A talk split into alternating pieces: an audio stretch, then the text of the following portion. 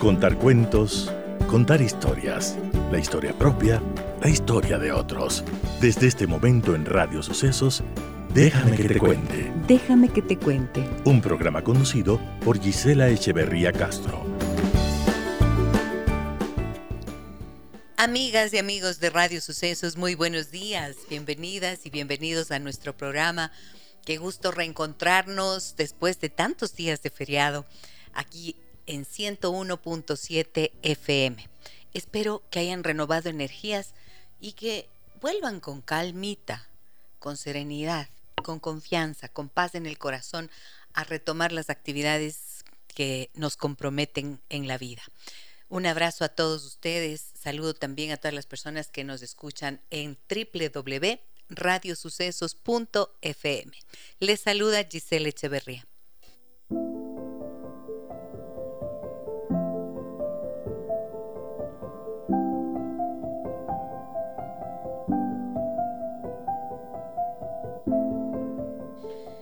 Entre decir y hacer hay una diferencia que define la realidad de las cosas. Desde las tareas más sublimes hasta las más sencillas pueden estar llenas de dignidad cuando se hacen con amor y con la intención de apoyarnos unos a otros. No siempre se puede salir de paseo, no siempre hay dinero para pedir comida a domicilio, no solo el deporte nos ayuda a distraernos. Algunos días nos piden quedarnos en casa limpiar la casa juntos, poner orden a los libros, lavar, guardar ropa, planear juntos lo que se va a cocinar, cada uno ocupándose de su espacio personal y todos poniendo luz y orden a los espacios comunes. No tiene que ser una orden, puede ser una invitación a trabajar en equipo, a cuidar la casa, que es el espacio de todos, y a cuidar las cosas que son queridas para cada uno. Cocinar juntos es mejor que pedir comida a domicilio. Se aprende más, se gasta menos y da lugar a conversar y compartir. Poner la mesa, lavar los platos, limpiar la cocina, son tareas sencillas y nobles, son indispensables y son parte de la cotidianidad. Si se hacen entre todos, es más rápido, es menos pesado y se afianza el sentido de organización y colaboración en la familia. Y una vez hecho todo, Queda más tiempo libre para reír, para jugar, para contar historias, para abrazarse y también soñar. Poner la casa en orden también habla del orden interno. Manos a la obra en este inicio de semana, con la intención de hacer bello y grato el hogar que compartimos. Déjame que te cuente. Déjame que te cuente. Heart of Gold, corazón de oro. Este tema musical eh, me dio mucho gusto escucharlo casi al final como parte de la banda sonora de una película que ustedes pueden encontrar en Netflix que se llama Naida. Eh, Nayad o N-I-A-D, no es Naida, es N-I-A-D, Nayad, Nayad.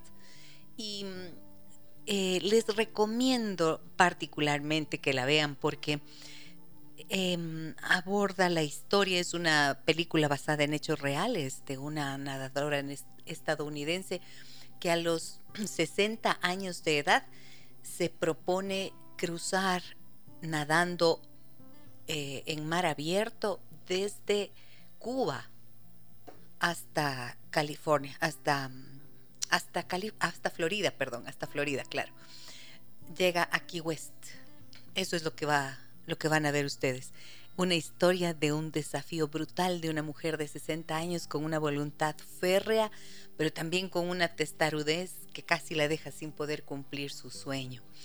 Y véanla porque habla de, de cómo nunca es tarde para recuperar lo que uno ha querido, ha soñado con ser y hacer.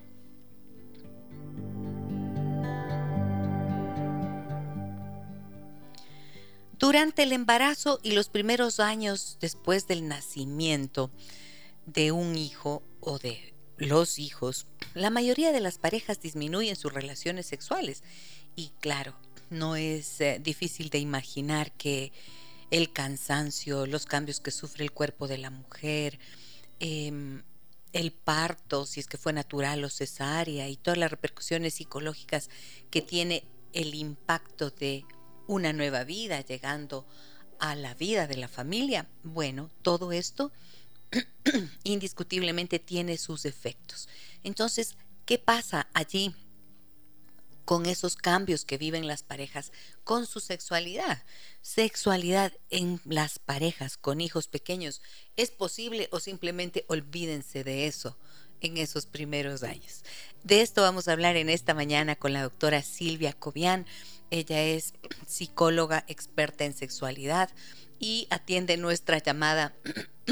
Ella está en Ciudad de México y me da tanto gusto recibirla nuevamente. Ustedes ya la conocen. Ella es colaboradora permanente de nuestro programa. Muy buenos días, querida Silvia. ¿Cómo estás? Qué gusto tenerte de vuelta por acá. Ay, me da mucho gusto a mí también. Es un gusto saludarles acá con un poco de frío, pero muy contenta de estar de nuevo aquí. Muchas gracias por la invitación. Encantada. ¿Qué tal de pan de muerto? Ay, pues pregúntale a mi estómago.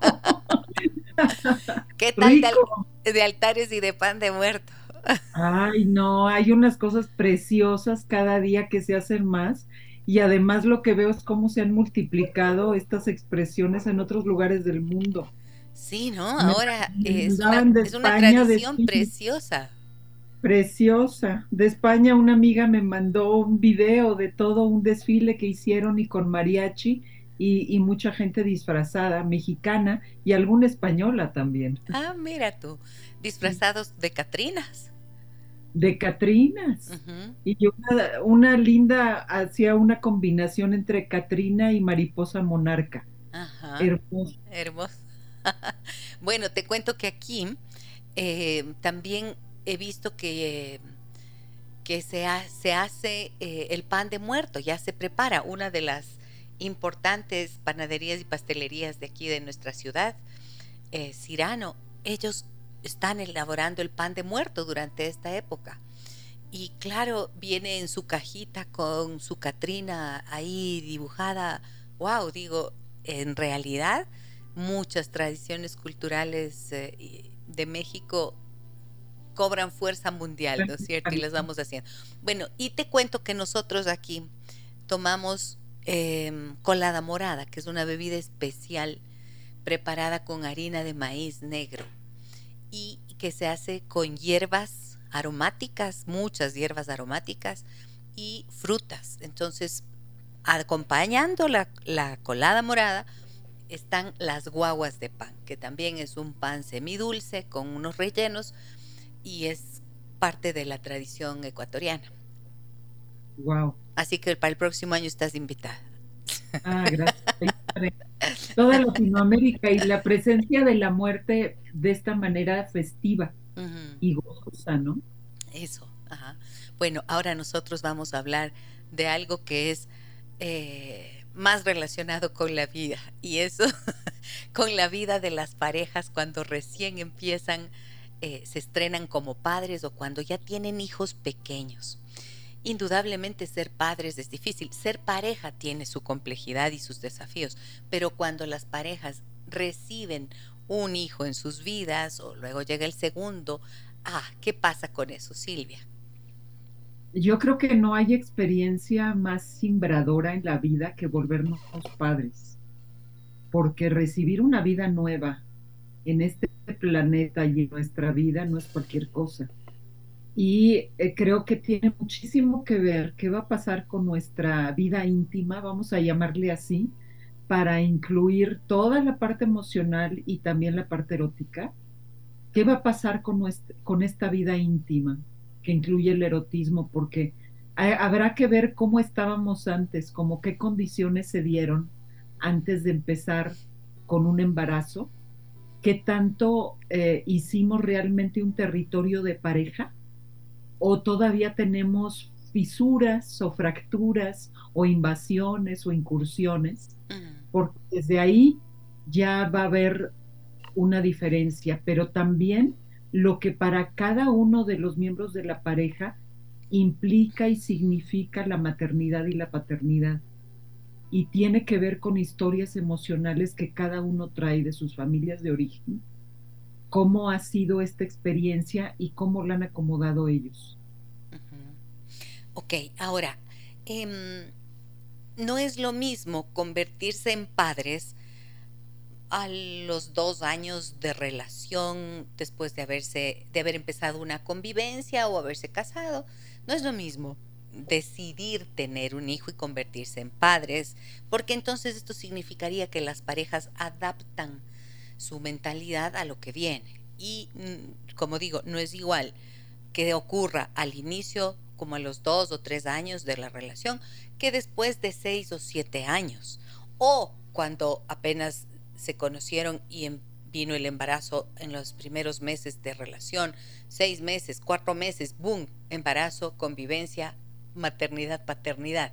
Hay unas diferencias bien importantes y sabemos desde la teoría sistémica que cada vez que ingresa un miembro a la familia hay un remesón, ¿no es cierto? Entonces, ¿qué me dices de estos tres escenarios que te estoy planteando? Absolutamente, por eso te planteaba que la pareja hay que ver si la pareja ya hizo un territorio de pareja firme, completo, estable, firme, como para darle cabida a la experiencia de tener un hijo, una hija, y, y que este movimiento, este pequeño terremoto, no se vuelva un súper terremoto y que puedan tener acomodo.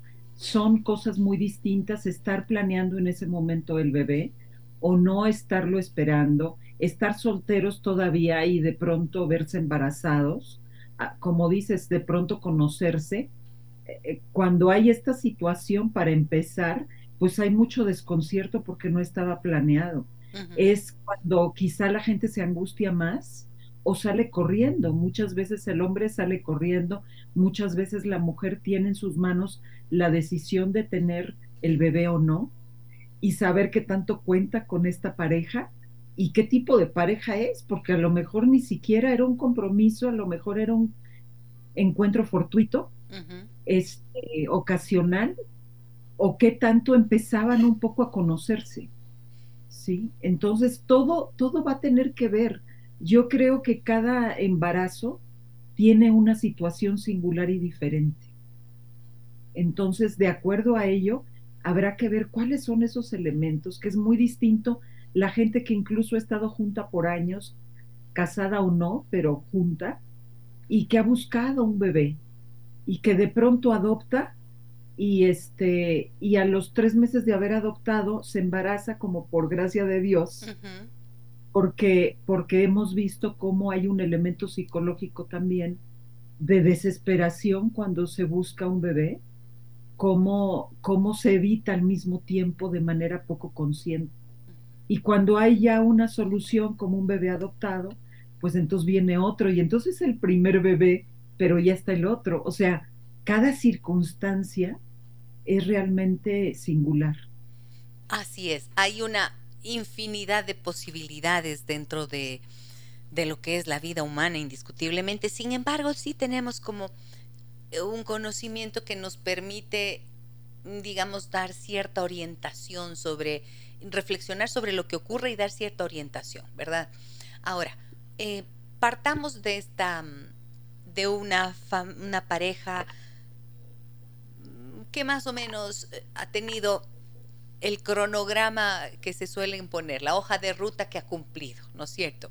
Pareja que eh, se conocieron, tuvieron una relación, se casan, tienen más o menos un par de añitos de establecerse en la relación y esperan a su bebé. ¿Qué ocurre con la vida sexual? El momento que llegan. Porque esto creo que es, este es el tema, ¿no es cierto? Y vamos a, a, sacar los otros elementos que son como más complicados para poder hablarlos más adelante. Pero digamos que fuera este el caso. ¿Qué sueles ver tú en tu consulta como psicoterapeuta experta en sexualidad, Silvia? ¿Qué ocurre con la vida sexual de las parejas durante el embarazo y cuando ya nace el primer hijo, por ejemplo? Pues suele ponerse en pausa. De alguna manera hay una pausa necesaria, la cuarentena, que le permite a la mujer adaptarse a todo lo que es el amamantamiento, a recuperarse si fue muy traumático el parto o no, porque hay distintas. Hay mujeres que se recuperan en 48 horas y hay otras mujeres que se recuperan en mes y medio, ¿no? Y hay otras mujeres que tardan más, a lo mejor las Las heridas propias que pueden darse en un, en un parto se recuperan más pronto, pero hay mujeres que se topan con todo aquello que les mueve el, el ser madres. Y estoy hablando de una primera vez y no quiere decir que no se arrastre a las siguientes, pero entonces hay una especie de pausa donde no sabemos qué va a surgir, qué, qué encuentro con una misma y el hombre también con uno mismo pueda surgir. Él mismo se puede sentir, muchas veces sucede, como relegado, porque la mujer está tan atenta a la llegada de ese bebé y atenderlo y a lo que está pasando con ella, que de pronto la pareja puede no estar tan conectada con ella, puede desconectarse cualquiera de los dos, porque no se siente como partícipe de alguna manera o porque la mujer puede sentir que hasta le estorba a la pareja y entonces empezar con algún tipo de distanciamiento. Lo normal sería que se fueran adaptando, que fueran transitando estos cambios físicos y emocionales y que mantuvieran esta conexión de compartir lo que le pasa a cada uno y de ir reconociendo ese bebé y de ir adaptándose a este nuevo cambio y como dijiste, integrándolo al sistema de una manera armónica. Pero de todas maneras hay una suerte de pausa porque es demasiado como la atención que necesitamos a estos aspectos. Correcto, claro. esta pausa se puede eternizar o esta pausa puede llevar un ritmo natural y al poco tiempo volverse a reencontrar sexualmente hablando. Ok, ahora, dijiste tú al inicio, va a depender de la calidad de la relación, como siempre, ¿no? Porque esta es una crisis de ciclo vital es una crisis de ciclo vital y en las crisis, como decíamos, hay dificultades, hay desafíos indiscutiblemente y también hay oportunidades, como se suele decir. Entonces, em, dependiendo de cómo han estado en la relación, van a poder afrontar de mejor manera estos múltiples desafíos. Eso es lo que planteabas, ¿verdad, Silvia? Sí, yo creo que aquí es bien importante el significado que tiene la presencia del bebé en una relación determinada. Por ejemplo, si es una pareja donde uno de los dos es muy dominante con el otro, ¿qué papel va a jugar ese bebé al llegar? ¿Va a ser un instrumento de dominio o va a ser un instrumento de chantaje por el dominado? Es decir, hay, una, hay unos, unos cuadros muy diversos con respecto a cuál es el significado de la llegada de este bebé. No, uno de los dos no se siente tan querido y entonces empezará una especie de alianza hacia el bebé, como de acapararlo, por ejemplo, es lo que va a ir eh, tomando como lugar ese significado y ese bebé en las relaciones de pareja. Ok, ahora, em, hay mucho cansancio hay cambios corporales. Y fíjate lo que me escriben en el 099 55 6 39 90. Buenos días Gisela, felicidades por el tema de hoy. Déjame que te cuente. Mi esposo y yo nos hemos alejado mucho íntimamente desde que nació nuestra bebé hace cinco meses. Mis amigas me dicen que debo darle a mi esposo más atención o de lo contrario la relación de pareja se va a ir en picada. Yo trato de buscarlo, pero a veces estamos tan agotados que no encontramos ningún momento para estar juntos. Es como que nuestra relación quedó en segundo plano. ¿Qué recomendaciones me pueden dar? Soy Belén. Mira tú, yo estoy asustada cuando leo esto. Me asusto cuando leo esto. Y es porque, a ver, veo varios elementos, ¿no es cierto? Primero, esto de que las amigas dicen que tienes que darle atención al esposo porque si no la relación se va a ir en picada. O sea, esto me parece como, ¡ah! no sean malitas. Esta es una expresión ecuatoriana. No sean malitas, no hagan eso. No digan eso, por favor, pensemos cuáles son las prioridades, pues cuando nace un hijo. ¿Para qué le metes ese miedo ahí a tu amiga? Ah, y pero bueno, pienso del otro lado que de algún lugar vienen estos temores. No es eh, no es difícil encontrar en consulta. Me ha tocado ver algunos casos, Silvia, tal vez tú coincides conmigo, mujeres que vienen de pronto con eh, en primer, el primer año de vida del hijo y dice, ¡Ah! cuando estaba de tres meses de dada luz, me encontré con la infidelidad de mi marido. Cuando estaba de seis meses, me encontré con los mensajes, no sé qué. O sea, y entonces creo que aquí esta primera parte que estoy planteando nos da para decir algunas cosas. Silvia.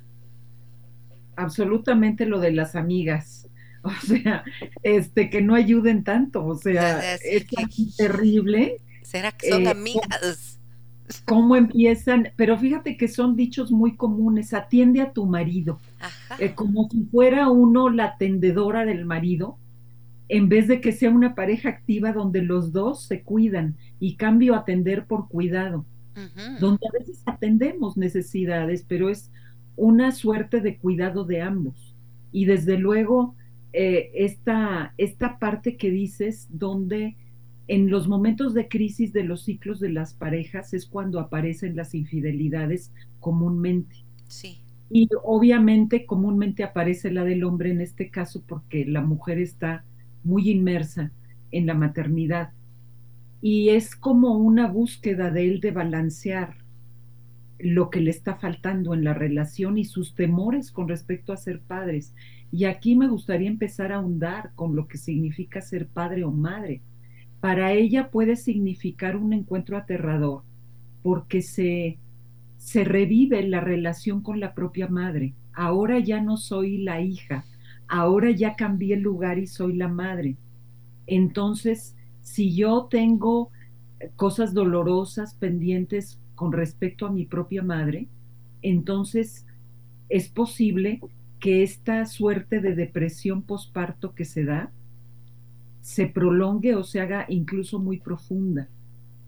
Pero también en el hombre, en el hombre, eh, yo no sé si ustedes recuerdan Elvis Presley y este síndrome que él tenía, que una vez que su pareja fue madre, ya no pudo volver a tener relaciones sexuales con ella. Así fue. Porque la transferencia que hacía de su propia experiencia, de su propia madre a su esposa, le impedía volverla a tocar. Entonces también hay hombres que se sienten totalmente desajustados al ver a su, a su esposa, a su pareja, eh, convertida en madre.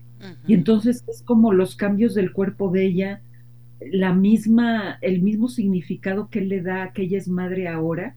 Y entonces, ¿cuál es el significado para él de eso? ¿Qué tan amenazante se vuelve? Entonces ahí también están estas, estas dinámicas emocionales personales que están jugando un papel bien importante. Mira, qué, fundamental lo que estás mencionando ahora mismo, porque ese significado em, va a hacer toda la diferencia, ¿no? Em, recuerdo ahora el caso de una, de una señora que se, se resintió muchísimo con su pareja, porque él le había dicho, cuando la vio amamantando a su hijo, le dijo, ¿sabes qué? No, no, no, no, no quiero verte, no quiero verte, no quiero verte.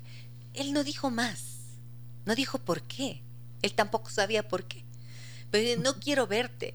Y cuando yo pregunté a él, ¿qué crees que fue lo que te hizo decir eso? Me dijo, lo que pasa es que para mí mi esposa se volvió como mi madre. Es ya está en un lugar sagrado.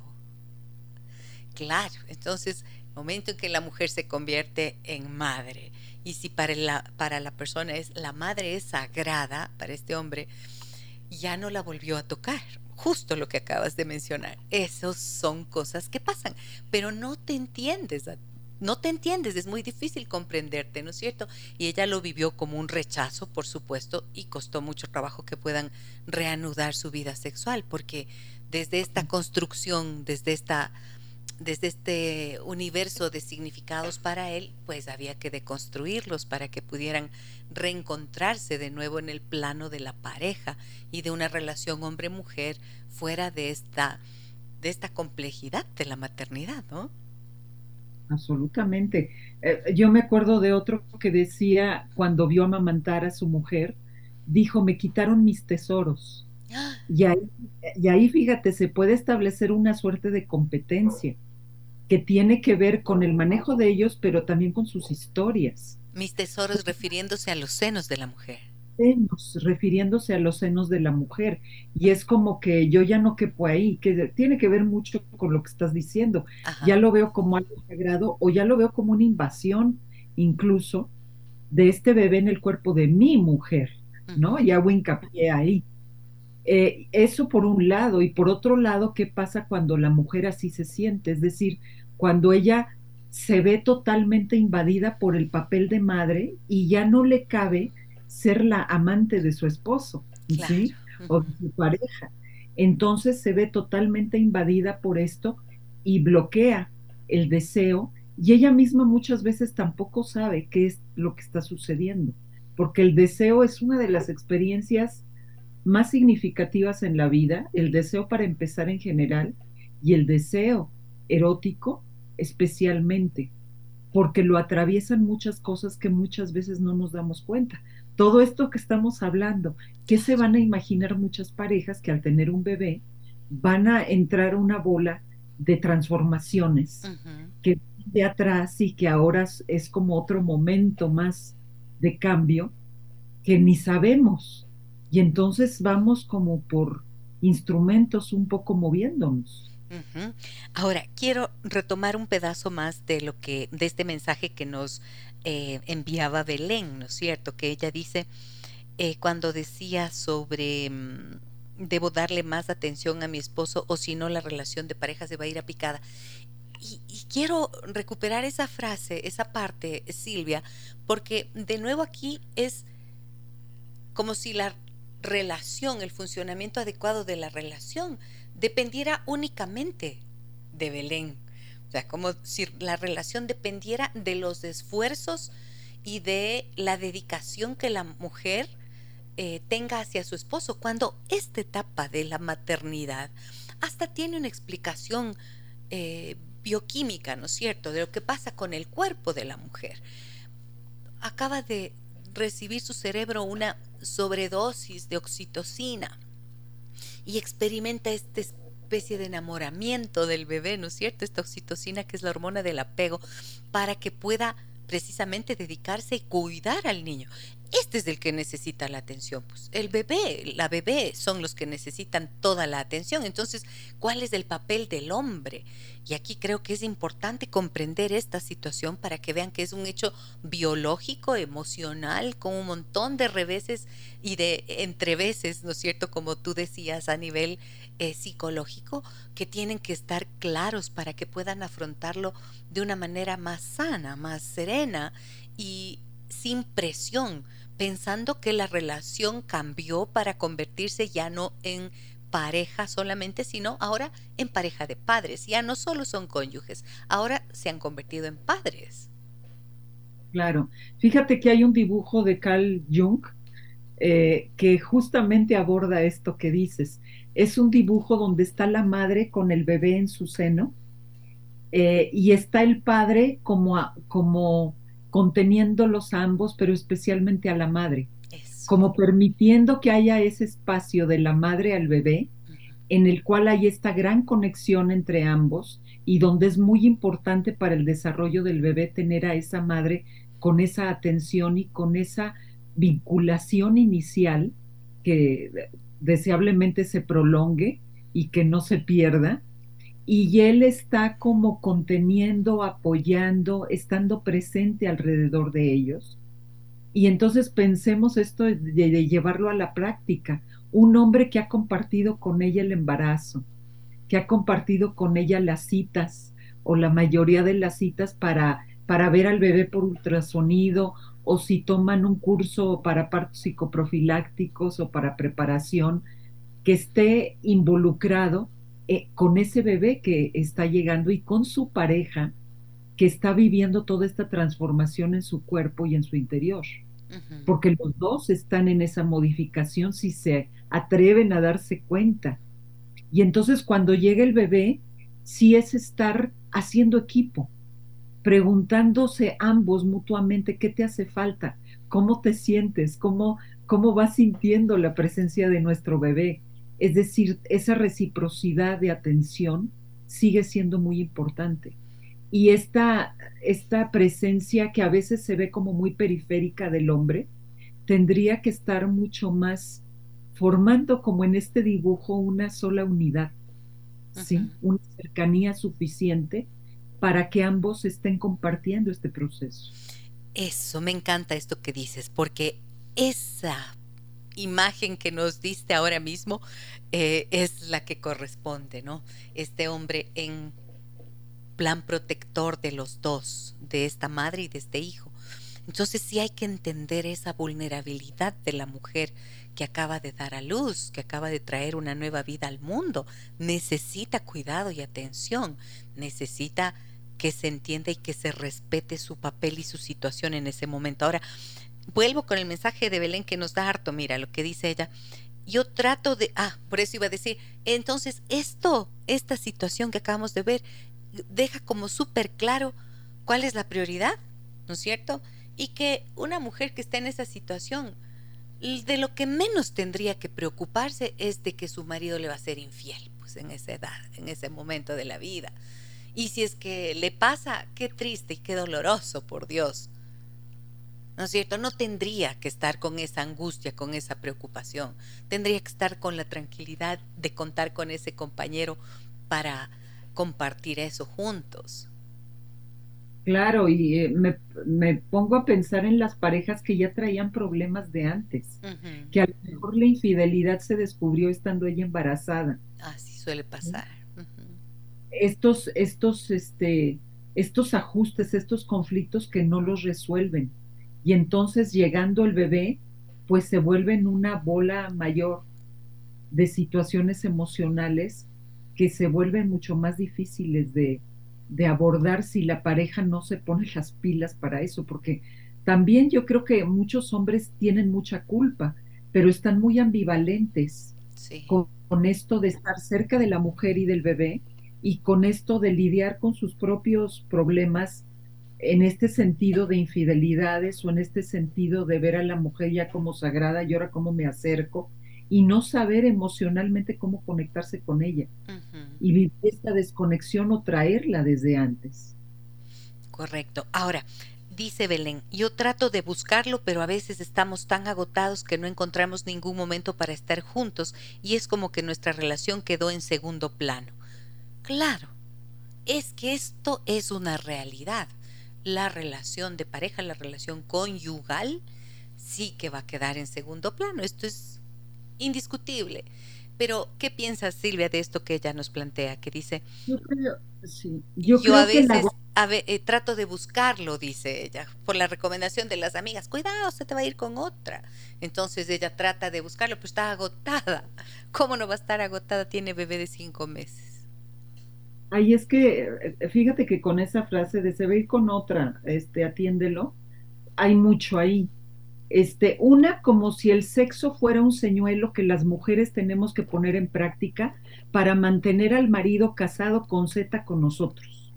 Y eso me parece espeluznante. Tenemos que ir acabando con esa visión, porque sí ha sido una visión que viene muy de atrás.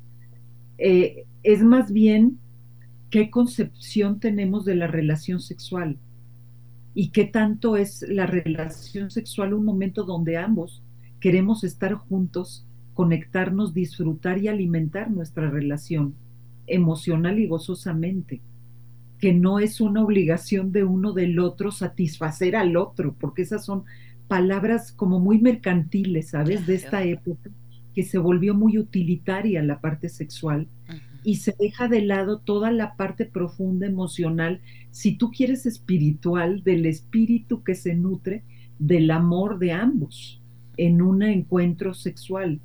Y yo creo que esto se combina con estos agotamientos que son parte de nuestra época. El agotamiento está en nosotros y más que nunca tenemos que cuidar eso. Pero si además tenemos un bebé, pues sí estamos hablando de no dormir las horas que son, de ah, quizá trabajar mucho en casa, eh, quizá el que la pareja que se va a trabajar fuera luego regresa y también está desvelada. Entonces, ¿qué, qué, tan, qué tan difícil es hablar de esto, de cómo nos sentimos? Porque cuando decimos se va la relación de pareja segundo plano, tendría que ser una relación que no me gusta la palabra paralela porque parece que va por fuera, tendría más bien que ser una relación que se sigue conjuntamente. ¿Y cómo vamos a integrar la maternidad y la paternidad a nuestra relación de pareja? Pues hablando como la pareja que somos y que hemos sido.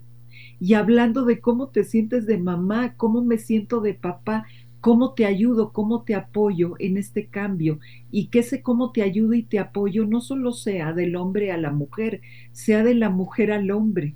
Mira, vamos juntos en esta aventura de la vida. Entonces vamos acompañándonos. Creo que lo primero es no perder el diálogo en este nivel. Claro, esto quiere decir que comprender y aceptar que se ha modificado una parte de la relación de la pareja, pero esto, la sexualidad no es toda la relación de pareja. Claramente, es un aspecto muy importante de la vida de las parejas, pero que en esta etapa, cuando nace un hijo, tendrá que ponerse en pausa, en pausa necesariamente, em, de alguna manera, ¿no es cierto?, para poder dar cabida a las prioridades tal como estamos conversando. Bien, ahora, si es que la capacidad de recuperar la palabra, como siempre decimos en este programa, y de poder expresar la incomodidad, el malestar, pero también esto que tú dijiste, Silvia, que me parece fundamental, el poder también preguntarte cómo estás, cómo te sientes, cómo has pasado. Eso ya es crear un clima de intimidad emocional, de intimidad afectiva, que quién sabe puede conducir también en algún momento, a pesar del cansancio, a la intimidad sexual, ¿cierto?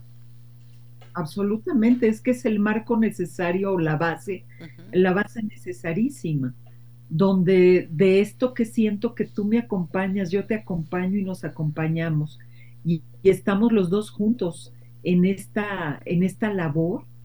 Ah, pues eso, ¿qué nos hace sentir acompañados, deseados? Eh, queridos, no hay desamor, no hay distancias que se empiezan a permear, que ese es el problema. Empezamos a generar unas distancias que luego para recuperarlas y para saber cómo cada uno las significó, como dices, de rechazo, de abandono, de ya no soy importante, y ambos pueden sentir exactamente lo mismo. ¿Qué les parece este tema? Yo encantada de conversar con la doctora Silvia Cobian psicóloga, eh, psicoterapeuta, experta en sexualidad. Estamos hablando con ella desde Ciudad de México y nos vamos a la pausa comercial en este momento. Regreso enseguida para continuar hablando de la sexualidad en la pareja con hijos pequeños. Volvemos enseguida. Déjame que te cuente un encuentro que nos humaniza.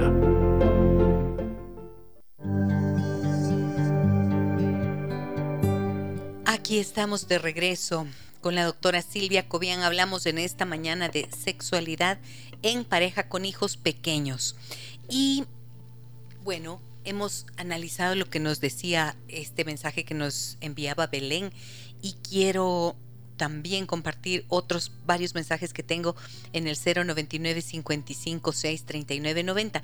Mira Silvia lo que nos dicen. Gracias Gise por el tema y felicitaciones por la invitada. Me encanta el programa. Muchas gracias. Yo tuve depresión posparto, me dice, y no quería saber nada ni de mi bebé ni de mi esposo. Lo veía a él y tenía muchas iras. Seguí un proceso terapéutico, pero decidimos separarnos. Qué complicado es poder llegar a tener acuerdos con la llegada de un recién nacido. Era nuestro primer hijo y no supimos sobrellevarlo. Muchas gracias por tu confianza. Y claro, qué dura situación en medio de estreno de la maternidad, la mm, depresión de por medio y las dificultades en la pareja. Tiene que haber sido un tiempo muy duro para ti. No me dices tu nombre, pero te voy a llamar Lorena. ¿Qué piensas de esto que nos comenta Lorena Silvia? Ay, es que es muy común, porque en, la, esta depresión posparto que se prolonga, es donde se encierran muchas de estas cosas que ya empezamos a mencionar, como para ella cuál fue el significado de volverse madre. En, en la pregunta que acabas de leer, o en, más bien en el testimonio, no, a mí me transmite mucha tristeza Como una profunda tristeza. Y ahí es donde yo les diría, la maternidad nos mueve cosas muy profundas de lo que es para nosotras traer un hijo a la vida. Muchas veces nosotras traemos muchas vulnerabilidades todavía que hacen que el hecho de que llegue un hijo a nuestra vida nos haga sentir muy tristes, muy incapaces, muy vulnerables de poder hacerle frente a, a, la maternidad como tendría que ser, con alegría, con, con el amor que no lo, no lo accidente nada, pero eh, este testimonio habla de estas mujeres que se prolongan en esta, en esta etapa de depresión posparto, que se rompe para ella de tal manera que surgen sentimientos que ni siquiera tenían en, tenía en cuenta. Y obviamente cuando hay sentimientos así de fuertes, el deseo se va por la ventana. Claro, claro, el deseo, ¿dónde va a parar el deseo? Si estás, estás en dolor, estás en tristeza, estás en color azul. Y el sexo es, la sexualidad tiene que ver con otros colores, con vitalidad, con el rojo que tú estás usando, Silvia. claro, o sea, no tiene nada que ver con qué ánimo pones el cuerpo para una relación sexual. Es que esto es indispensable comprender, claro que sí. Ahora, habría que ver qué es lo que a ella la llevó allá, qué tanto tiene que ver con su experiencia personal y qué tanto tiene que ver con la relación de pareja que para ella podría estar siendo algo no grato y está o para la pareja en sí y la maternidad viene como a acabar de romper algo que ya estaba roto muchas veces. Sí. sí como un anuncio de esta ruptura. Hay un estudio hecho por eh, Sandro Giovanazzi, un colega mm, terapeuta familiar sistémico chileno. Fíjate que él hizo una investigación con 250 mujeres que habían tenido depresión posparto y uno de los, una de las conclusiones a las que él llegó es que la depresión posparto se desencadena después del parto. O sea, esta depresión ya viene, tiene unas preexistencias Em, anteriores, eh, obviamente, al embarazo.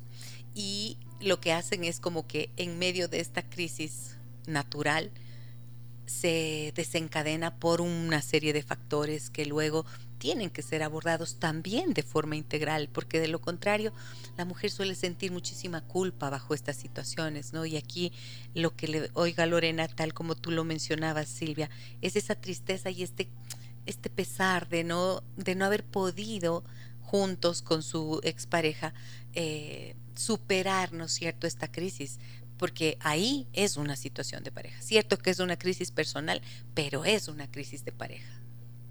Eso no se nos olvide, eso es muy importante. La crisis de uno es crisis de la relación de pareja. Correcto. Y más, vale atenderlo. Es que fíjate, eh, como mujeres, eh, no siendo madres, ya tenemos una identidad y una serie de mecanismos de defensa que nos ayudaron a superar, entre comillas, todas aquellas penas que pudimos haber tenido junto con eh, la relación con la madre. En el momento que yo me vuelvo madre, es como si mi identidad buscara crecer como buscar a multiplicarse en esta multiplicidad de, experiencias de ser mujer y ser ahora madre y además eh, estar vinculada en relaciones de pareja y en relaciones como hija, por ejemplo.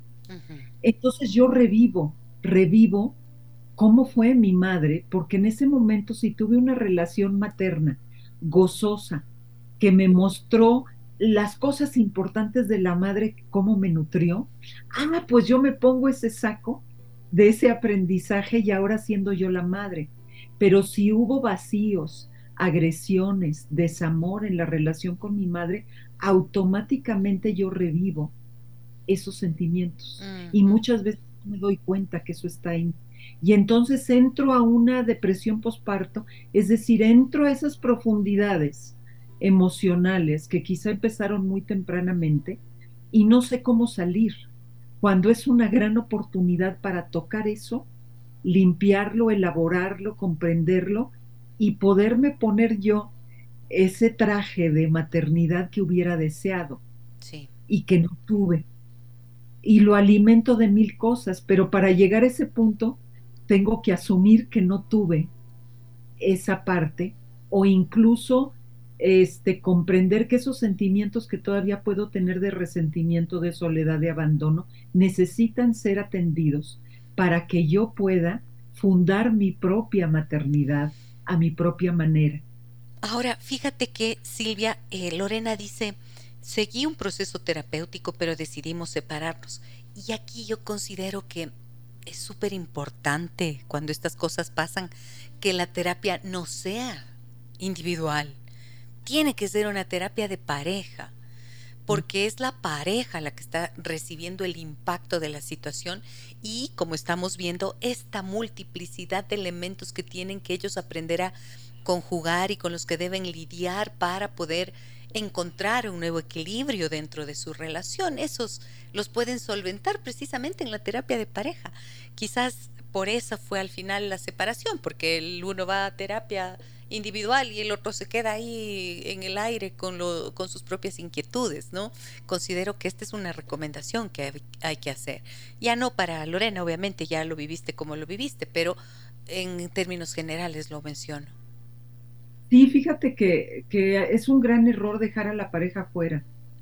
Eh, yo creo que hay muchísimas problemáticas y esta es una de ellas, que es importantísimo que estén los dos porque eh, tener a uno es el 50% de la versión de lo que pasa. Claro. Tener los dos es el 100%.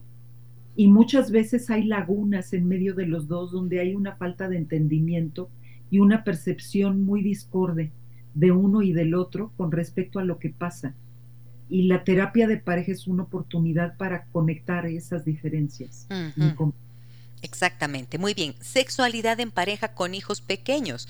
Felicidades por el tema, me dicen en el 099 55 6 39 90. Soy Oscar. Desde hace un año no he tenido intimidad con mi pareja. Tenemos dos hijos de dos y un año. Durante el embarazo tuvimos intimidad sin problema, lo disfrutamos mucho, pero este último año no hemos podido darnos un tiempo para nosotros. Mi suegra se quedó con las niñas en dos ocasiones, pero ese tiempo aprovechamos para dormir, descansar y ver películas. Siento que nuestros sentimientos han cambiado un poco. ¿Qué debo hacer en esta situación? Ay, qué linda pregunta que nos hace Oscar. Y muchísimas gracias. Un hombre que se anima a compartir lo que está viviendo y esto puede representar o sea, esto puede ser la voz que representa a muchas otras parejas que pueden estar viviendo lo mismo. ¿Cómo ves esta situación que Oscar nos plantea, Silvia? Pues mira, la veo, no la veo tan grave, te voy a decir por qué. Porque con un bebé de dos y otro de uno quiere decir que llevan tres, cuatro años en la crianza desde que empezó el primer embarazo. Sí. Y dice que esto sucedió en el último año y habla de cansancio entonces yo creo que tienen mucha oportunidad de recuperar, pero vaya, la crianza de dos niños pequeñitos no es cualquier cosa. Entonces yo creo que lo primero es ver de qué manera se ayudan a, a, poder solucionar más este cansancio, porque me da la impresión que no les da como cuerda, porque aquí ya estamos hablando también de las preocupaciones lógicas de tener dos niños chiquitos, que van desde el cuidado eh, de todos los días hasta los gastos que pueden estar estresando ambos y que estén como, como en otra cosa. Su atención esté en otra cosa y aunque descansen y estén ahí juntos, ya no les dé la cuerda para, para la relación sexual. Entonces, hay muchos aspectos que tienen que ver con hacer una familia que pueden estar ahí haciendo este, este ruido. Ajá. Ahora, eh, fíjate que Oscar dice que el tiempo que la suegra queda, ha, venido como a quedarse con las niñas para que ellos tengan un poquito de tiempo, dice, lo hemos aprovechado para dormir, descansar y ver películas. O sea, ¿cómo estarán de cansados? Pues pero me parece que es bueno también, es un buen síntoma que puedan hacer eso. Y no importa, o sea, yo creo que es indispensable pensar que los proyectos de pareja eh, sí trascienden la actividad sexual que supuestamente tiene que estar normada. O sea, debemos tener relaciones sexuales una, mínimo tres veces por semana porque si no ya nuestra pareja no va a funcionar. Y yo creo que esto es importante decirlo y también que entre la pareja puedan hablar, ¿no es cierto? O sea, incluso a veces yo les suelo preguntar o les veo, ¿no es cierto? Como que se extrañan, se echan de menos. Pero y poder decirlo, poder verbalizar eso, decir, te extraño sexualmente, te echo de menos, me, hace, me haces falta también en ese sentido. Muchas veces poner esas palabras en los oídos de la pareja hace que se, que se disuelvan, que se esfumen los fantasmas que pueden estar allí rondando. Sí, absolutamente de acuerdo. Y, y, está en estas falacias donde se piensa eso, que la pareja tiene que tener relaciones sexuales regularmente porque si no la pareja está mal, porque si no tienen peligros terribles. Y hay momentos de la vida en que las parejas pueden estar teniendo su atención en, otras, en otros temas y, y tener esta atención de una manera conjunta, que de pronto a ninguno de los dos les hace falta. Y también hay que, hay que aceptar estas pausas sin dejar de tener esta conexión emocional donde pueden hasta platicarse. Te extraño, pero a veces ya no tengo las fuerzas para llegar, porque además muchas veces lo dejamos al último. Exacto. Ah, bueno, nos vemos en la noche y entonces todo el día nos las pasamos resolviendo y ya llegamos durmiéndonos a las nueve, diez de la noche. Entonces, también no le exijamos a la vida sexual algo que eh, sí tenemos de alguna manera que no perder en nuestra vida emocional conjunta. ¿Sí? Creo que ahí es donde está otra vez la clave. Muy bien, me dicen programazo, dice Ana Carolina en Facebook, donde hacemos nuestra transmisión en vivo. Me hubiese encantado escuchar esta charla hace 16 años, pero nunca es tarde. nunca es tarde, claro, nunca es tarde para recuperar los espacios de la relación y de la intimidad afectiva. Tengo que ir a una nueva pausa comercial, regreso enseguida con ustedes con eh, eh, más mensajes que tengo en nuestro número de contacto, el 099 55 6 39 90 y con una pregunta con la que yo quiero rematar el programa para con nuestra invitada, la doctora Silvia Cobian. Volvemos enseguida. Déjame que te cuente un encuentro que nos humaniza. Sexualidad en pareja con hijos pequeños. Gracias por abordar este tema tan importante, doctora. Me dicen, déjenme que les cuente. Llámenme Estefanía. Tengo 28 años y un bebé de 6 meses. En mi caso, mi esposo me obliga a tener relaciones sexuales. Yo estoy agotada por lo demandante de mi bebé. Ahora mi esposo me ha dicho que piense bien porque él tiene necesidades y no sabe qué puede llegar a pasar. Estoy agobiada con esta situación. Ay, ay, ay, ay, ay, ay, ay, ay, ay, ay, ay, Estefanía. Ay, qué iras. Ay, es cuando... Qué indignante, ¿no? Mira, Silvia Doctora Silvia Cobian, ¿qué dices de esto? No, pues me quedo hasta muda porque son demasiadas las emociones que genera un testimonio tan fuerte como este. Sí. Este, porque si estamos hablando de la maternidad y la paternidad también se pone, pone a prueba la, la base, la calidad de la relación de pareja. Y, y yo creo que esta actitud seguramente viene desde antes y cómo toman esta situación, o sea, es lo que te decía hace un rato, la sexualidad como una obligación, como una, una, un servicio útil que debe dar la esposa, pues ni que fuera este, una empleada en una fábrica. Y aún así, eh, no puedes amenazar a alguien ni obligar a alguien a hacer un trabajo. Esas no son las maneras de relación.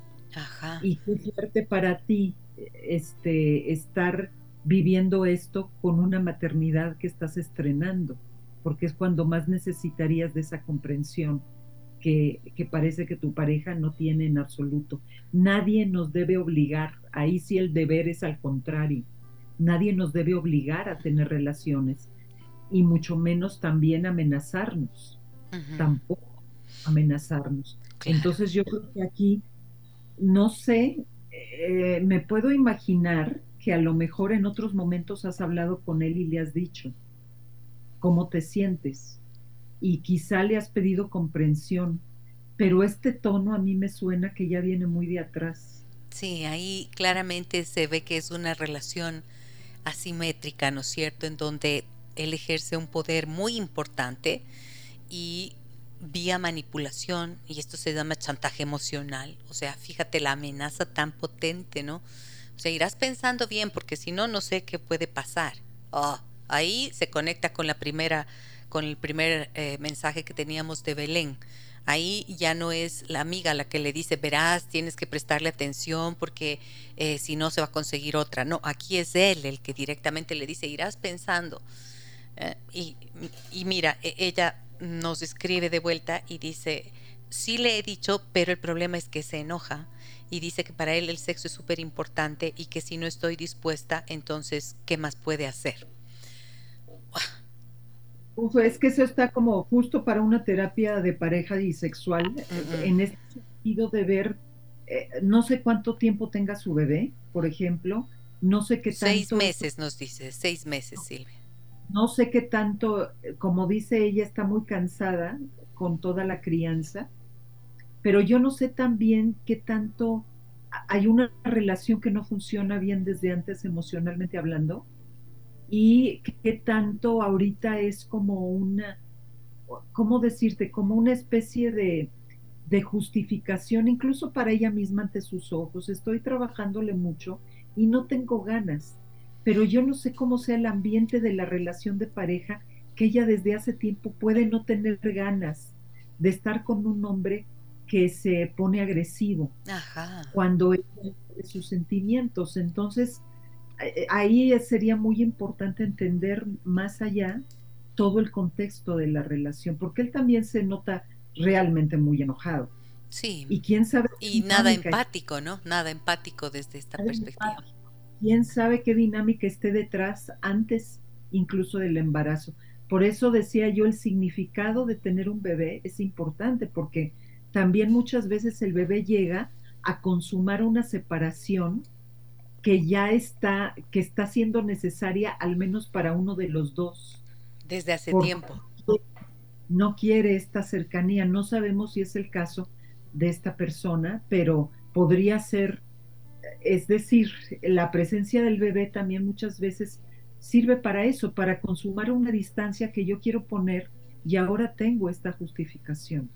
Y puede ser muy válido el motivo por el cual quiero la distancia, pero no lo estamos abordando de una manera madura, de frente, al menos ante nosotras para empezar. Sí, y creo que mm, cuando estás en una situación así de complicada, tienes que ver con claridad, Estefanía, que mm, estás siendo vulnerada, o sea, aquí hay una vulneración.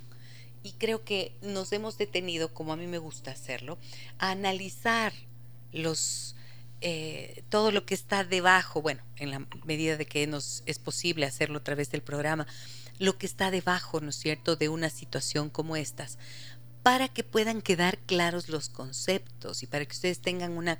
Eh, puedan formarse un criterio, ¿no es cierto? Y contrastar con lo que ustedes están viviendo. Y desde allí, por algo nos escribes, Estefanía, desde desde allí tú puedes pensar cómo está tu estado emocional.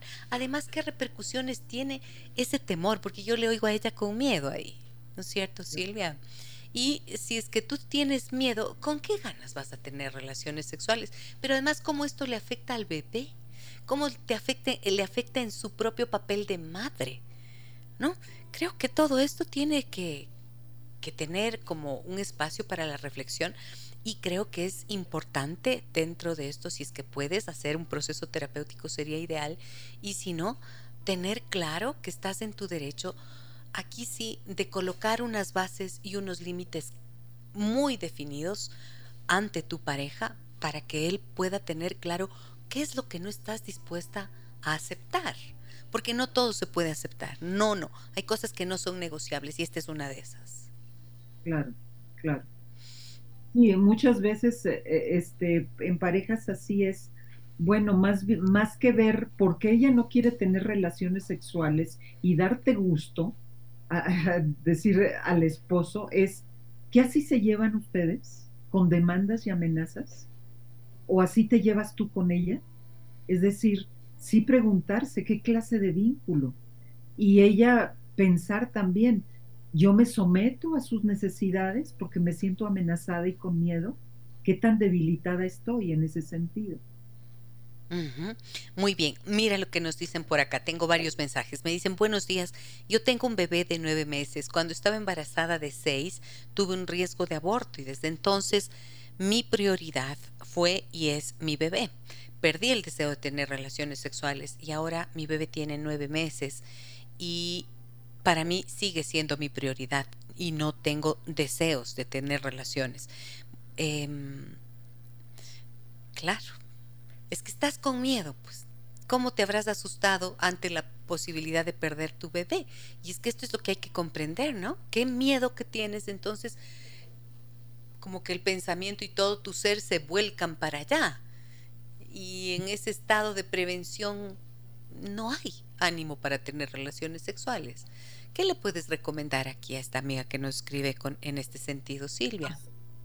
tiene que atender este miedo porque Fíjate, nosotras las mujeres tenemos una capacidad de contención maravillosa que quiere decir esa atención, ese cuidado y ese vínculo emocional que aunque estemos un poco lejos del bebé, el bebé siente que estamos ahí de alguna manera. Pero esta contención muchas veces por nuestro miedo y nuestra aprensión eh, resultante la volvemos un control excesivo. Es decir, eh, aquí yo lo que veo es que ella lo ha vuelto un control y este miedo a que al bebé le pase algo es un miedo que a todos los padres nos da una vez que somos padres. Así es. Y entonces tenemos que ir trabajando este miedo para no asfixiar al bebé, porque esa es una de las cosas que te puede estar pasando, que en tu afán de estar tan atenta del bebé lo estés sobreprotegiendo y eso va a dañar el desarrollo emocional y a veces hasta físico del bebé y su psique, su imagen de sí mismo, se puede ir formando como un bebé que no puede. Entonces necesitas relajarte y confiar en que los bebés son muy fuertes. ¿sí?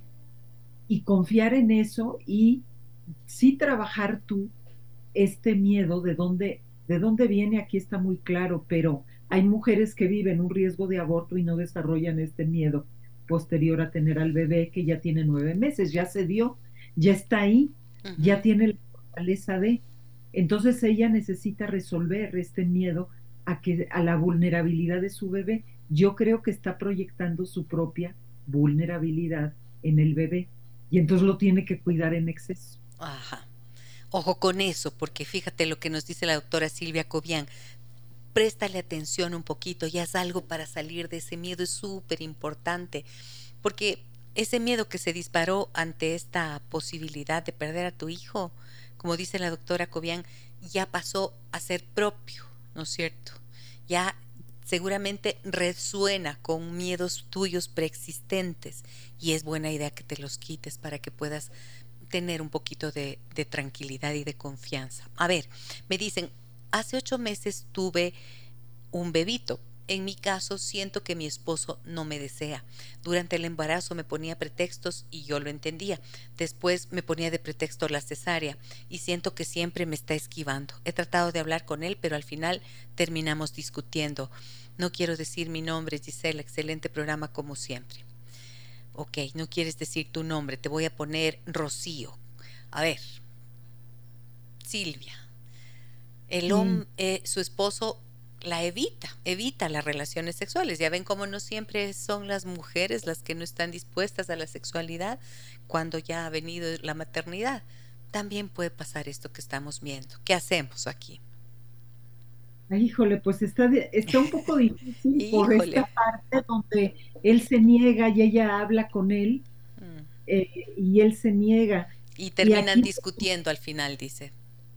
Exacto.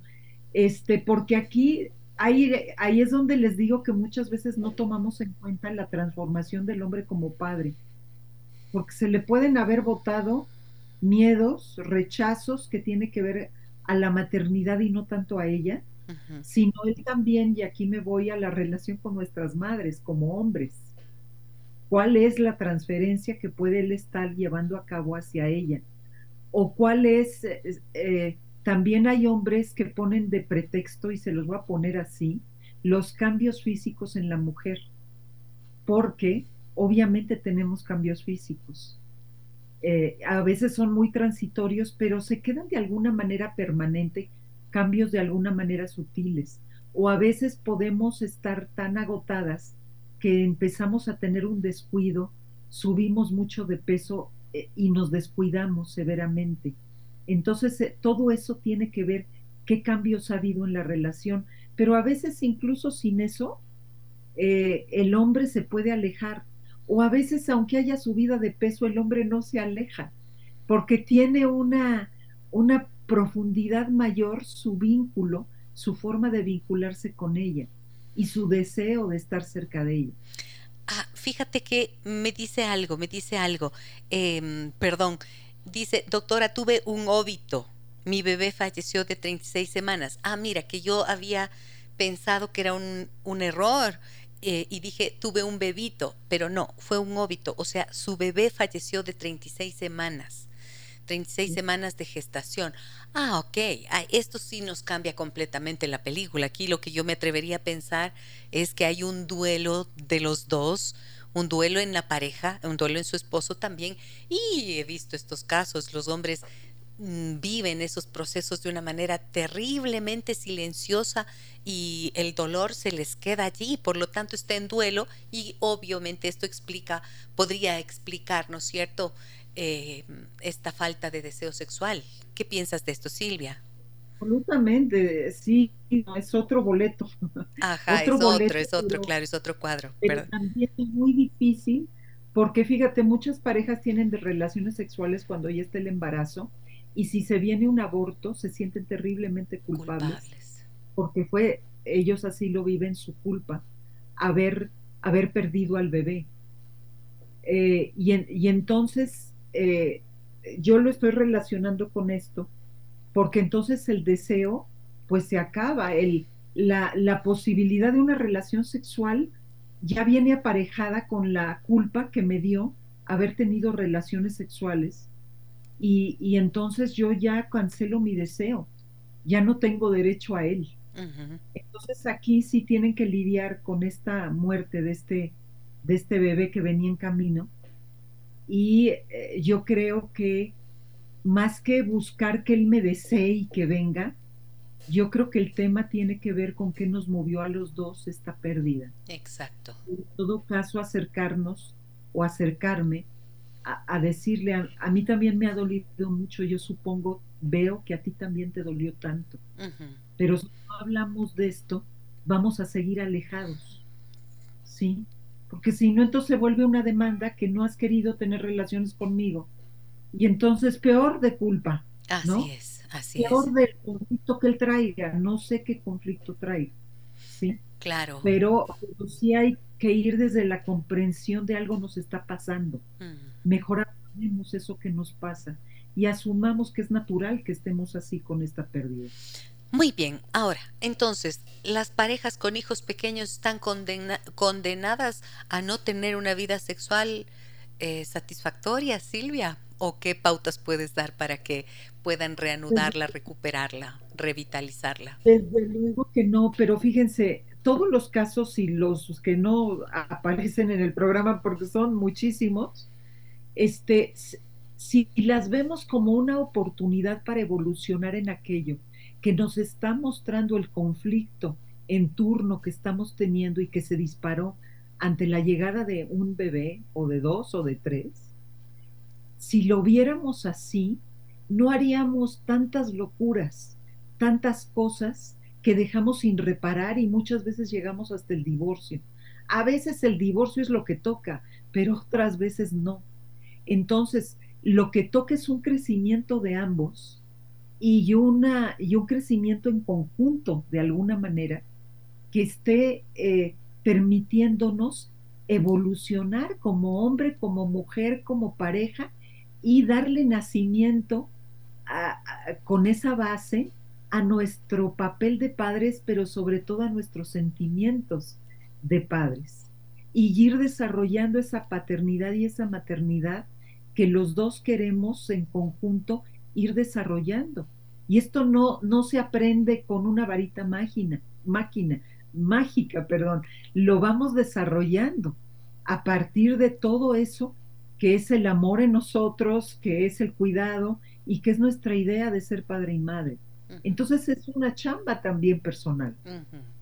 Eso, y creo que eh, quisiera recuperar esa frase que usaste hace un rato, Silvia, em, volver la mirada hacia la palabra, ¿no es cierto? O sea, recuperar la palabra, la capacidad de preguntar, de decir cómo te sientes, cómo estás hoy, cómo te ha agarrado de nuevo esta situación. Buscar, yo siempre digo, para la comunicación es indispensable el sentido de oportunidad. Buscar un momento y un lugar adecuados. Siempre, siempre hay momentos de pausa, de calma, de tranquilidad. No todo es un caos, ¿no es cierto? Entonces hay momentos de tranquilidad y esos pueden ser como oportunos para decir, oye, o sea, en plan natural, ¿no? Porque si pones, por ejemplo, por delante la frase, tenemos que hablar, uy, ahí sales corriendo. No, no, esa, esa es un ahuyentador de la comunicación. Pero si es que planteas como en plan reflexivo, ¿no? Mira, te cuento que a mí me está pasando esto, ¿cómo estás tú? Por ejemplo, ¿no? Suelen ser pequeñas frases que ayudan mucho a instalar la conversación, a poner el tema sobre el tapete. Creo que esta es una de las valiosas recomendaciones que hoy nos has dado, Silvia.